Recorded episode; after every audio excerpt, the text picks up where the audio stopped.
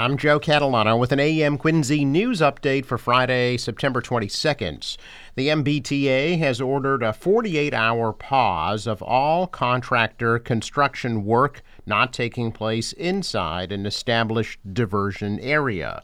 The move comes as ongoing investigations take place into near misses between track workers and MBTA subway and trolley vehicles. The spokesperson for the T said the pause of contractor work for 48 hours was to focus on the first phase of work the pause will continue through the end of the day today. MBTA General Manager Philip Eng says the T was rebuilding and reorganizing the workforce from top to bottom to ensure the right people were in place at all levels to implement the changes required to bring meaningful, long lasting, systemic solutions. The announcement comes amid a probe into a near miss between a train and workers on the Red Line on Monday and another one back on September 11th on the same stretch of Red Line tracks.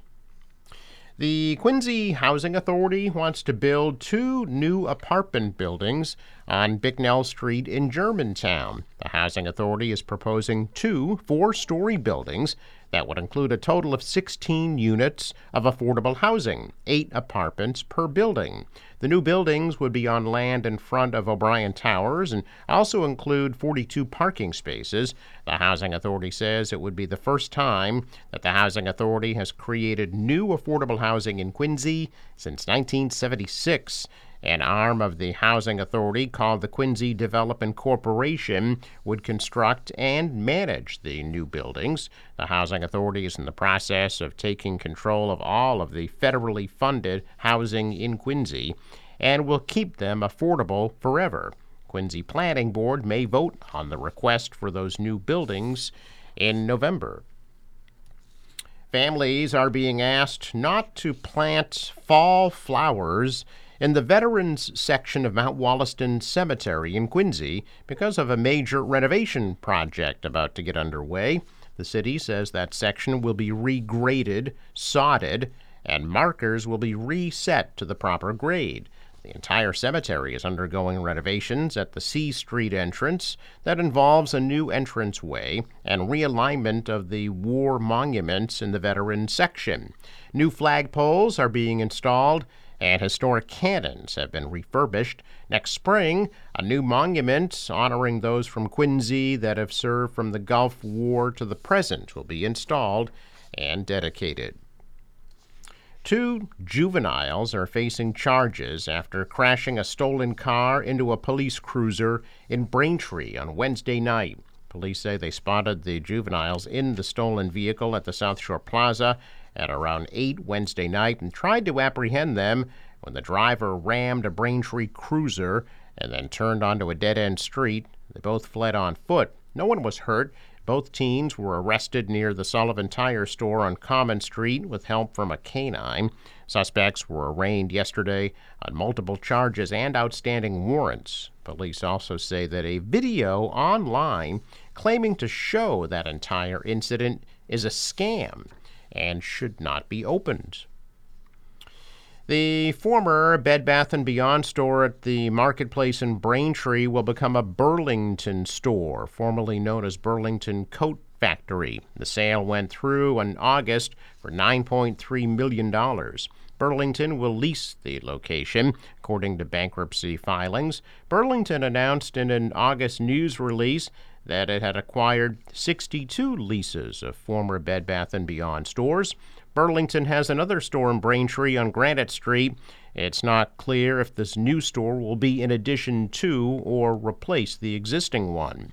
Bed Bath & Beyond went bankrupt in April, closing 360 stores and 120 buybuy BABY locations. Through bankruptcy, online retailer Overstock.com acquired Bed Bath & Beyond in June and two months later announced the relaunch of its combined digital-only marketplace under a single name. President Biden's latest action accelerating the pathway to work authorization for hundreds of thousands of Venezuelan migrants will help in Massachusetts, but Governor Maura Healey says the federal government still needs to do more. More than a third of the 6,500 families currently housed in Massachusetts shelters are new arrivals to the state. Healey, who declared a state of emergency in August over the rapidly rising numbers of migrant families, has repeatedly called on the Biden administration to take urgent action to streamline and expedite work authorizations for migrants. She and other Democratic leaders from around the country pressured the White House to do more to aid asylum seekers and help migrants exit the shelter systems and become self sufficient. The Biden administration Wednesday announced it's granting temporary protected status to an estimated 472,000 Venezuelans who arrived in the country as of July 31st in addition to about 243,000 Venezuelans who already qualified for temporary status before Wednesday's announcement. Homeland Security Secretary Alejandro Mayorkas granted the expansion and an 18 month extension for those who already have temporary status due to Venezuela's increased instability and lack of safety due to the enduring humanitarian, security, political, and environmental conditions. Promise of accelerated work permits does not apply to people who cross the border illegally and seek asylum, who by law must wait for six months and receive work permits then. Healey is calling on the federal government to extend the work permits to families from Haiti, which make up a larger share of those in Massachusetts shelters. Top Democrats on Beacon Hill said yesterday they've reached agreements in principle on a tax relief package for residents and businesses. In a joint statement, House Speaker Ron Mariano, Senate President Karen Spilka, and Ways and Means co chairs, Rep. Aaron Michlewitz and Senator Michael Rodrigues, said they were thrilled to announce that an agreement's been reached in principle that reconciles the differences between the House and Senate tax relief packages. Details of the compromise were not available, but more details could surface next week when lawmakers file the bill. In July, legislators broke for summer recess without a deal on tax relief, instead, allotting $581 million to cover tax relief impacts in fiscal 24. The final package's value could exceed a billion dollars in the out years or come in lower depending on which relief measures are swept into the consensus bill. Competing House and Senate tax relief bills died in 2022 when the legislature was blindsided as surging revenue collections required the state to give back about $3 billion in tax collections under a decades old voter law. The huge rebates prompted Democrats to pull back their targeted tax relief plans. In November, voters adopted a constitutional amendment put on the ballot by Democrats that raises taxes by more than a billion dollars on people and households with incomes above a million dollars per year. Monies that legislators quickly set about appropriating to make investments in public education and transportation. This year, House and Senate revisited their targeted tax relief bills, with Governor Healey picking up the push from former Governor Charlie Baker. We will not be getting a tax rebate check in the mail this year. State Auditor Diana DiZoglio confirming this week the state doesn't have the cash that would trigger automatic refunds under Chapter 62F. Last year, taxpayers got back about 14% of what they paid in personal income tax for 2021.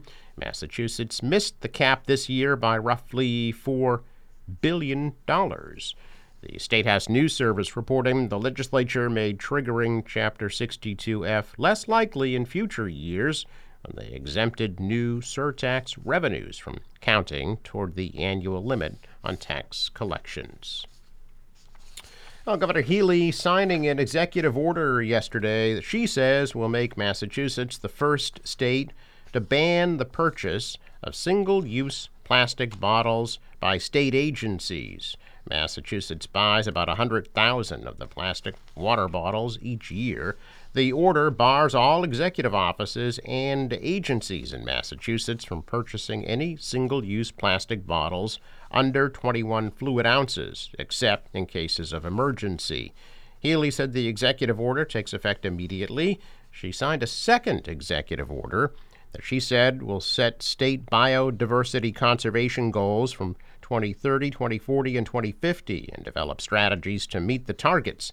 She said protections will be among the first to extend to coastal and marine habitats. She said the state will be looking at strategies such as marine protected areas to help make sure that coastal and ocean habitats critical to biodiversity can recover and thrive while also ensuring the state helps maintain a climate resilient landscape for the future. Christy Leavitt, campaign director at the conservation group Oceana, said other states and the federal government should follow Massachusetts' lead. Locally, the 50th City of Quincy tennis tournament begins today. The Quincy Recreation Department invites all Quincy residents to participate in the tournament to be held at the Quincy High School tennis courts. It's $20 per person for singles, 10 per person for doubles, and 16 and under singles. The Yawkey Housing Resource Center on Broad Street in Quincy will host an open house Saturday from 10 a.m. to noon. The center is scheduled to open later this year to replace Father Bill's homeless shelter across the street. Thomas Crane Library in Quincy Center will host Pathways to the Past, a park ranger's guide to the Adams National Historical Park program will take place Saturday at 11 a.m. in the community room of the main library with park ranger Jessica Pilkington. The Lincoln Hancock Community Schools Touch a Truck event is scheduled for tomorrow from 11 a.m. to 3 p.m., weather dependent. The Saturdays in the Park concert at Safford Park on Beale Street in Wollaston is scheduled for tomorrow from 2 to 7, weather dependent. Coast Sweep Wollaston Beach cleanup is scheduled for tomorrow from 10 a.m. to noon south of the Wollaston Yacht Club, weather dependent. Sunday's EV Test Drive Day will be held rain or shine at the South Shore YMCA on Coddington Street in Quincy. Electric cars and bikes, lawn games, and free food trucks and ice cream will be part of that event from 10 a.m. to 2 p.m. The annual Albanian Festival scheduled for Sunday in Quincy Center. Festival will be held on Hancock Street from Granite Street to Revere Road, featuring traditional Albanian food, live music, and traditional dance groups. Festival scheduled to run Sunday from 11 a.m. to 6 p.m. A check of business news this morning, and stocks pulled back. The Dow down 370 points. The Nasdaq fell 245, and the S&P lost 72. Stocks are mixed in Asia. The dollar's up, the euro's down, oil at $90 a barrel. In sports, Red Sox host the White Sox at 7 o'clock tonight. Patriots will be at the Jets Sunday at 1. Today's forecast from the National Weather Service partly cloudy, high 70 degrees. For tonight, cloudy, low 50. Scattered showers around tomorrow at a high of 63. Looks like heavy rain tomorrow night and into Sunday. Showers linger on Sunday, high 65, and still some showers around Monday, high 68. For the boater, waves about a foot, a light east wind, high tide right after 5 p.m. Sunrise 631, set at 641. I'm Joe Catalano with an AM Quincy news update for Friday, September 22nd.